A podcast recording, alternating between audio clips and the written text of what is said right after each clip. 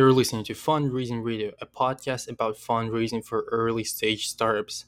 The major rule that we follow here is no bullshit on these podcasts, no music to relax you, no advertisements of our sponsors. We only talk about fundraising here and nothing else. So let's jump into the episode. And today's guest speaker. We have Phil Nadel, founder and managing director at Forefront Venture Partners. And today we'll talk about SAFEs the most common uh, instrument that founders are using to raise funding for their startups, but not everyone understands it, and there are many details that are not very clear. So today we'll talk about that, how to use that instrument, who actually should use it, and what are some other options for fundraising. So Phil, let's kick it off by you giving us some background on yourself and on Forefront Venture Partners. Sure, happy to. Um, thanks for having me on the show. Uh, so I've been uh, in in the venture uh, capital space investing uh, for many years now. Um, you know, I was a serial entrepreneur for most of my career. Sold, started and sold a bunch of companies, and uh, after doing that, uh, several friends and family members had asked me to advise them on their startups or invest in their startups, which I did. Uh, and so that's what got me into venture capital and angel investing and then it, it grew into a full-time uh, occupation and a full-time uh, venture. And it's something i've been doing uh, now full-time for um, oh probably about uh, 15 years. Uh, and about uh, seven or eight years ago when angellist introduced the syndicate feature that's when forefront venture partners became a syndicate and start sharing our deal flow and, and the deals we invest in with our syndicate investors. Mm-hmm. Got it. That's that's pretty interesting. So we'll touch on to syndicate maybe a little bit later on, closer to the end of the episode, and talk a little bit more about what Forefront Venture Partners invest in. So uh, let's start with the SAFEs. Uh, they're considered to be the standard tool for every single early fundraising. Uh, but um, how should founders come up with the valuation? That's the first question. I mean, valuation cap, because there is not actual valuation there, but there is a valuation cap. So, how should founders come up with that? Uh, first, I want to just sort of push back a little bit and say, that you know not every company, early stage company, is raising money using a safe. Um, some will do an equity or priced round, but uh, also a lot of companies just use a standard plain vanilla convertible note agreement that's not a safe. And then there are also alternatives to safe, uh, which one is called a KISS, uh, so there are other alternatives that companies are raising on, but safe uh, safe notes are very mm-hmm. popular, as you as you indicated. Um, and so to answer your question, uh, first, I think it's really really important to offer both a valuation cap and a discount. So uh, sometimes we see companies that will have a discount but no cap, or a cap and no discount, or sometimes neither and both uh, the, only option in my mind that really makes sense uh, is offering both the valuation cap and the discount. Um, so the idea, the basic idea is that early stage investors should be rewarded for the risk that they're taking at this very early stage. Later stage investors have less risk and um, should should get different terms than the early stage investors. So, um, in, in, order to uh, properly uh, sort of uh, take that into account, uh, the best thing to do is to have a valuation cap and a discount. So, when you raise an equity round, a priced round, uh, depending on where the valuation of that round is, the investors early on who invested in a safe will either be have a discount off of the, the valuation or they'll be capped at the valuation cap. But more specifically, on the valuation cap, there's a lot of confusion out there in the market with early stage startups about where to set that valuation cap and what it means. And a lot of times, companies believe that the valuation cap should be the, the equivalent to the valuation that they're anticipating getting in their priced round. And in my mind, that is completely wrong-headed. I don't think that's the right approach. I think entrepreneurs, founders need to be realistic about what their current value is and set the valuation cap at something close to what they believe the current fair valuation is. Now, as we all know, you know, valuation is subjective. It's in the in the eye of the uh, of the beholder, so to speak. Um, so that's a negotiable thing. But founders shouldn't be set on you know the the valuation cap being what the next round will be. It's got to reflect the reality today. Make sense? Absolutely, yes. And yeah, speaking of depicting the reality of today, let's talk about the mistakes. Uh, what are and also we'll discuss the uh, you know, coming up with the discounts for the safes a bit later on. But first, let's talk about the mistakes that you see founders making while raising through safes. What do you think are the top, I know, three well, mistakes that you see?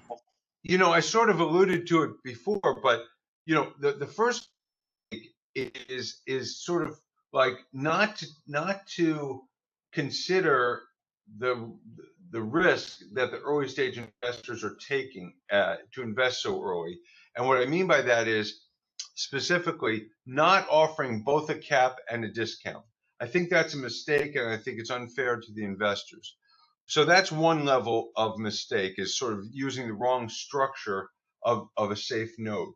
And and the other is in my view, setting the valuation cap too high. I just think that there's a there's a propensity in the market for founders to do that, and I think they need to be realistic and set it at you know what roughly they believe that the true current uh, valuation will be. Um, so I think like those are mistakes. I also think like more generally, um, you know, companies often fall into the trap of continuing to raise on an ongoing basis with safes or other convertible instruments. And I think it's smart, uh, you know, to, to not defer too long, not to wait too long to do a priced round.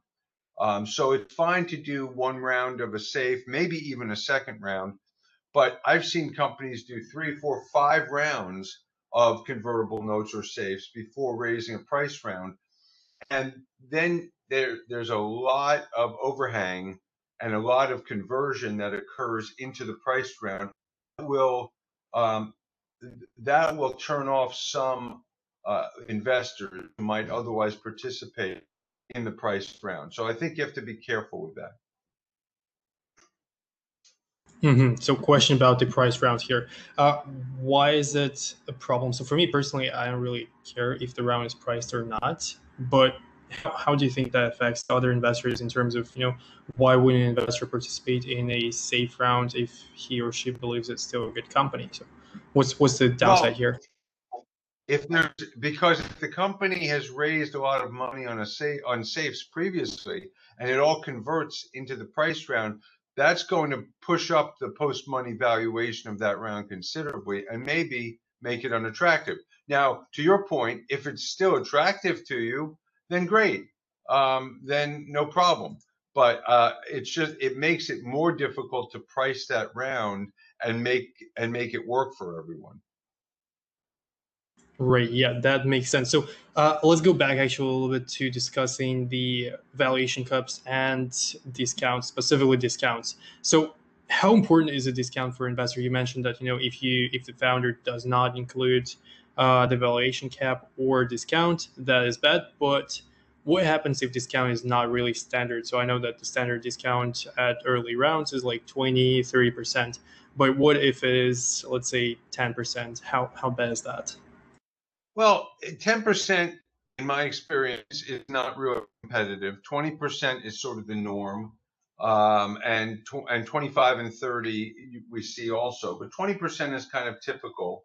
Mm-hmm. And it's very important. It's very important to have that discount. Let's use an example um, and say that that uh, you know, a company does a safe with a, let's say, a $10 million valuation cap.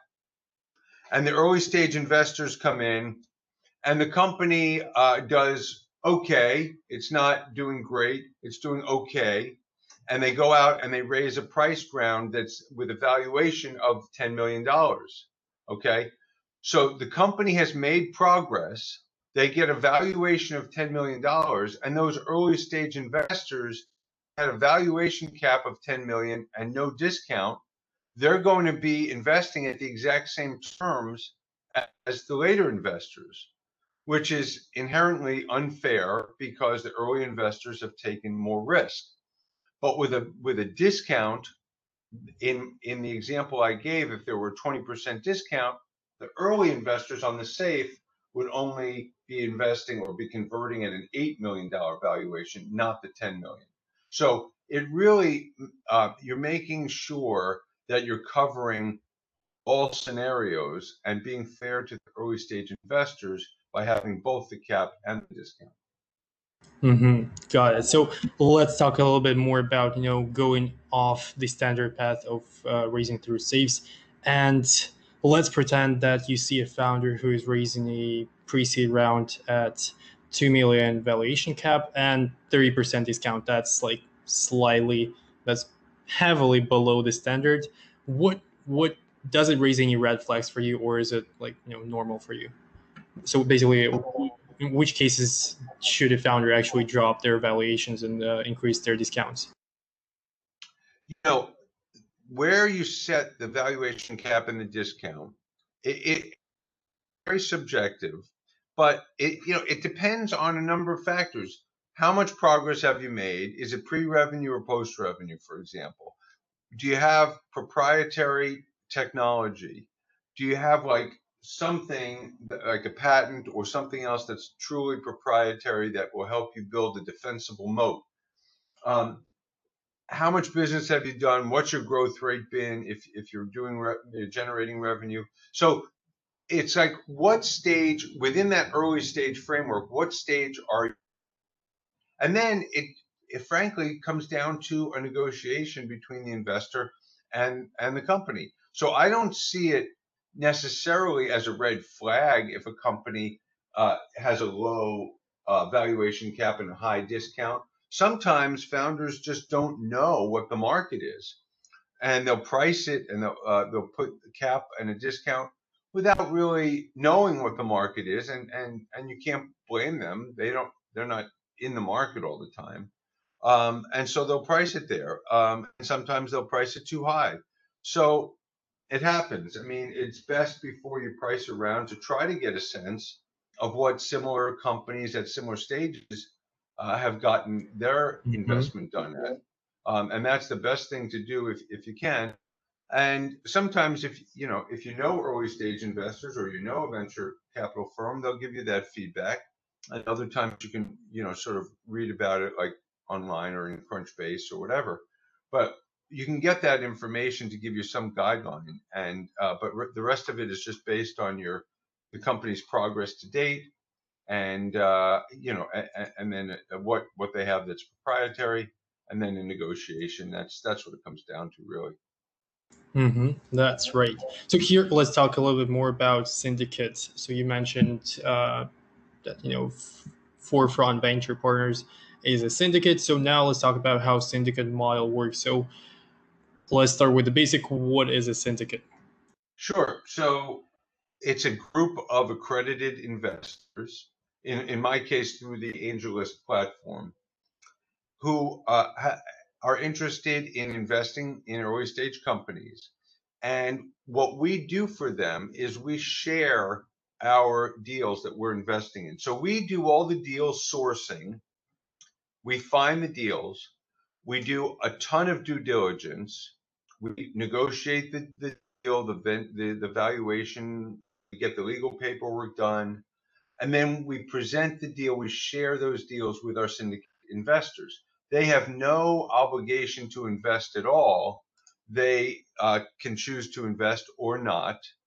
And if they do invest, they invest with us on the same exact terms that we're investing in, and there are no fees that are charged up front by us or AngelList, but they do pay uh, what's called a carried interest. So if they make a profit on the on the investment, ultimately, like if the company is is sold or goes public, if they make a profit, then part of that profit is shared with uh, us and AngelList. Um, so, in short, it's a way for early stage investors to get excellent curated deal flow that's been uh, very that's been um, had a lot of due diligence done, and they have the option to opt in or opt out. And a lot of these folks can uh, uh, invest as little as a few thousand dollars, which they wouldn't be able to do on their own uh, with any of these companies. They wouldn't have access to the deals to begin with, but even if they did, they couldn't invest five thousand dollars. The company wouldn't wouldn't do that. Um, so this gives them access. And then I would say finally, there are lots of opportunities for our syndicate investors, our members, to help our portfolio companies to provide that assistance to the companies we invest in. And that's a big reason why a lot of them invest is because they enjoy helping entrepreneurs and founders grow their their companies and we we offer a lot of uh, opportunities for that. So that's a little bit about sort of how the syndicate model works. I guess I would say also that you know it's important to note that all of the investors uh, go into one entity uh, so they all their investments are all pooled uh, into one entity, a newly created entity that then is the investor in the company that we're funding. Got it. So for me, the model sounds very much similar to an angel invest. I mean, an angel group. So what's in your eyes? What's the major difference between an angel group and a syndicate? Yeah, there are there are certainly a lot of similarities. Um, the I would say that the difference is that mostly with a syndication model like ours, uh, we're doing a lot more of the uh, curation and due diligence, and only sharing the deals that we're investing in. A lot of angel groups will share um, more deals and and leave some or all of the due diligence up to the members. Um, and also, like most angel groups, have committees that will do due diligence themselves. Uh, we we don't operate that way. Syndicates are um, run by the syndicate lead. In our case, it's Forefront Venture Partners, and we do all the work, and we only make the best deals available. But all the all the due diligence is done already. It's presented uh, to our syndicate uh, members. So that I think that's the the major difference. And sometimes I've seen angel groups where their investments go in individually uh, into the company and they have to invest a larger amount. You know, maybe it's a $50,000 minimum or, or something like that. And with a syndicate, as I said earlier, you can invest much smaller amounts. So I think that uh, sometimes is another uh, difference as well. Mm-hmm. That's really clear difference, and I like the differentiation there. So, um, let's talk about these startups now from the startup founder perspective and specifically how to understand if your companies actually can be fundable basically. So every single investor says you know first of all solve a real problem. And question is how should founder understand that the problem is real? So what kind of testing should they go through is uh, should they try to collect some feedback through i don't know uh, forgot the word now well, the, I mean, the best way to know if you're solving a real problem is if you've lived the problem, right? If a founder has actually experienced the problem themselves in their previous job or previous uh, company or whatever, or even in their personal life, then they've lived the problem. So they know that there's a, a real problem out there. They, they may not know the size of the market. They may not know if other people or companies are experiencing that same problem. But they know that there's a problem and they want to set out to solve it. And they can't find, let's say, an existing solution in the market that addresses that problem adequately.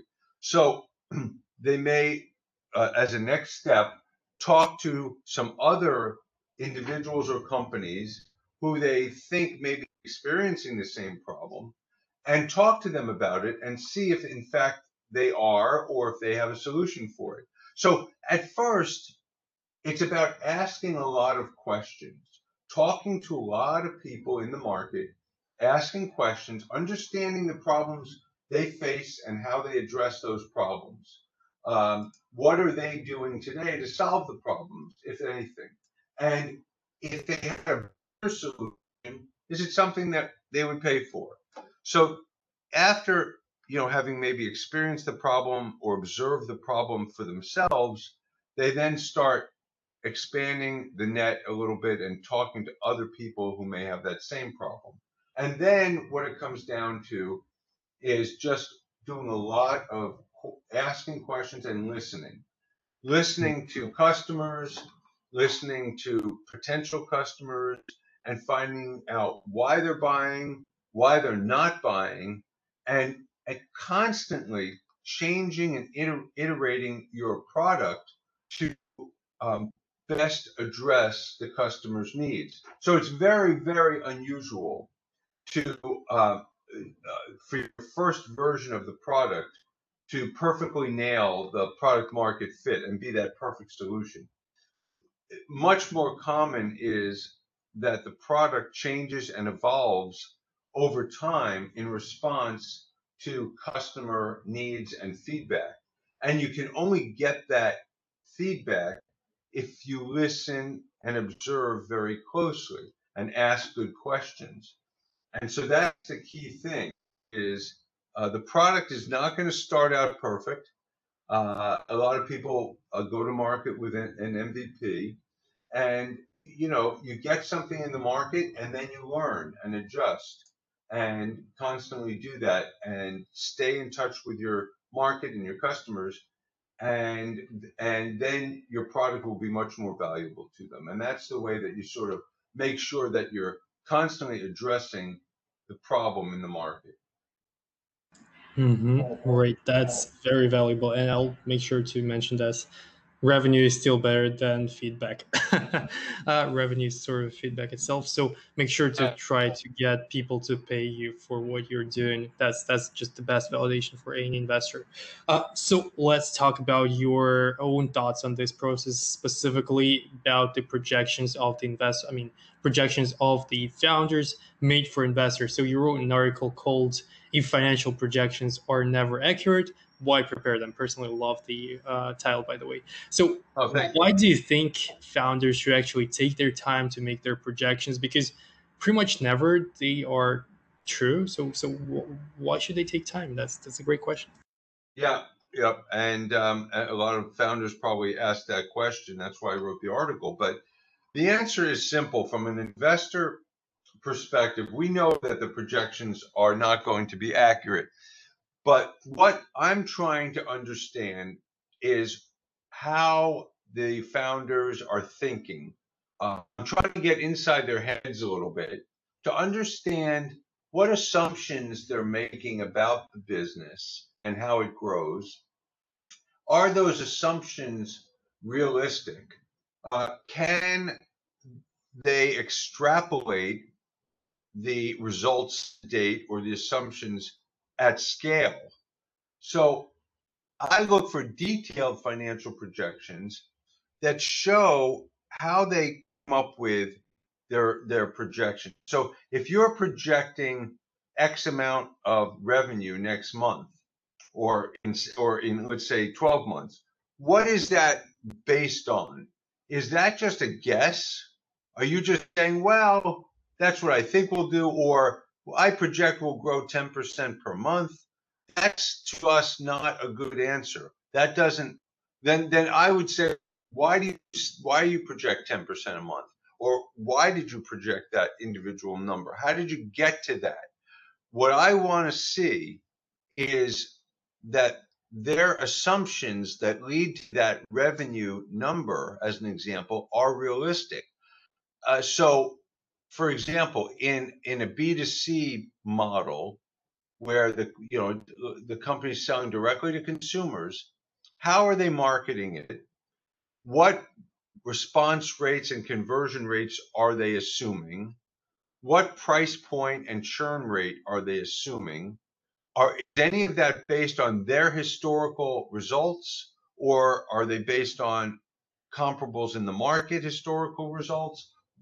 How are those numbers derived? In a B2B situation, it's similar. You know, how many sales reps are you going to hire? How much is a lead going to cost you? What's your conversion rate? You know, how much are you charging? And what is that? And what's your churn? And what's the lifetime value? All of these things have to be rooted in some realistic assumptions that drive the business. Does the does the founder making the projections understand what drives the business? It's you know, it's sales, it's marketing. What is it that drives that business? And do they understand the, the, the realistic numbers that go into that? So it, again, it, it, what we're looking for in short in financial projections is to get inside the founders' heads and to understand the way that they are thinking about this company, the way that they are looking at what drives the company's growth and success, what metrics, KPIs do they need to hit in order to achieve those revenue and EBITDA numbers. Does that make sense? Absolutely. That's actually a really good reason to make financial projections. Very much reminds me of, you know, drafting the business plan for a startup that's on its pre-seed stage. Never really gets accomplished, yeah. Helps you navigate the company. So on this, you know, very explanatory note, we're moving on to the last question of today's episode, which is a call to action. So Phil, what's the one thing you want the listener to do as soon as the episode is over? uh, you know, it, it, sort of depends what the what their plan is, but I we we're always welcoming new investors into our syndicate, which they can find on AngelList uh, or go to our website forefrontvp.com. If they're a startup founder um, and they're post revenue, I'd be happy to uh, look at their deck or hear their pitch. Uh, so if they're post revenue, we only invest in post revenue companies. Post revenue, you can contact us uh, either on our website or they can contact me on LinkedIn directly uh, and share their their deck. Um, and so, you know, get in touch and let me know if you're interested in being uh, an investor or if you're looking for an investment, and uh, and we'll address it appropriately. So, LinkedIn or our website forefrontvp.com or directly on AngelList. Just search for Forefront Venture Partners. Perfect. Great call to action. I'll make sure to leave all the links you just mentioned in the description of the episode. I'll also make sure to leave the link to your article. So if anyone's curious to, to read more about, you know, uh, drafting the financial projections and how to do that, definitely take a look at that link. And yeah, my call to action is going to be go to the description of the episode, take a look at the links, go through them, find something useful for yourself, and try to generate some sales. And as usually, try to have a good day.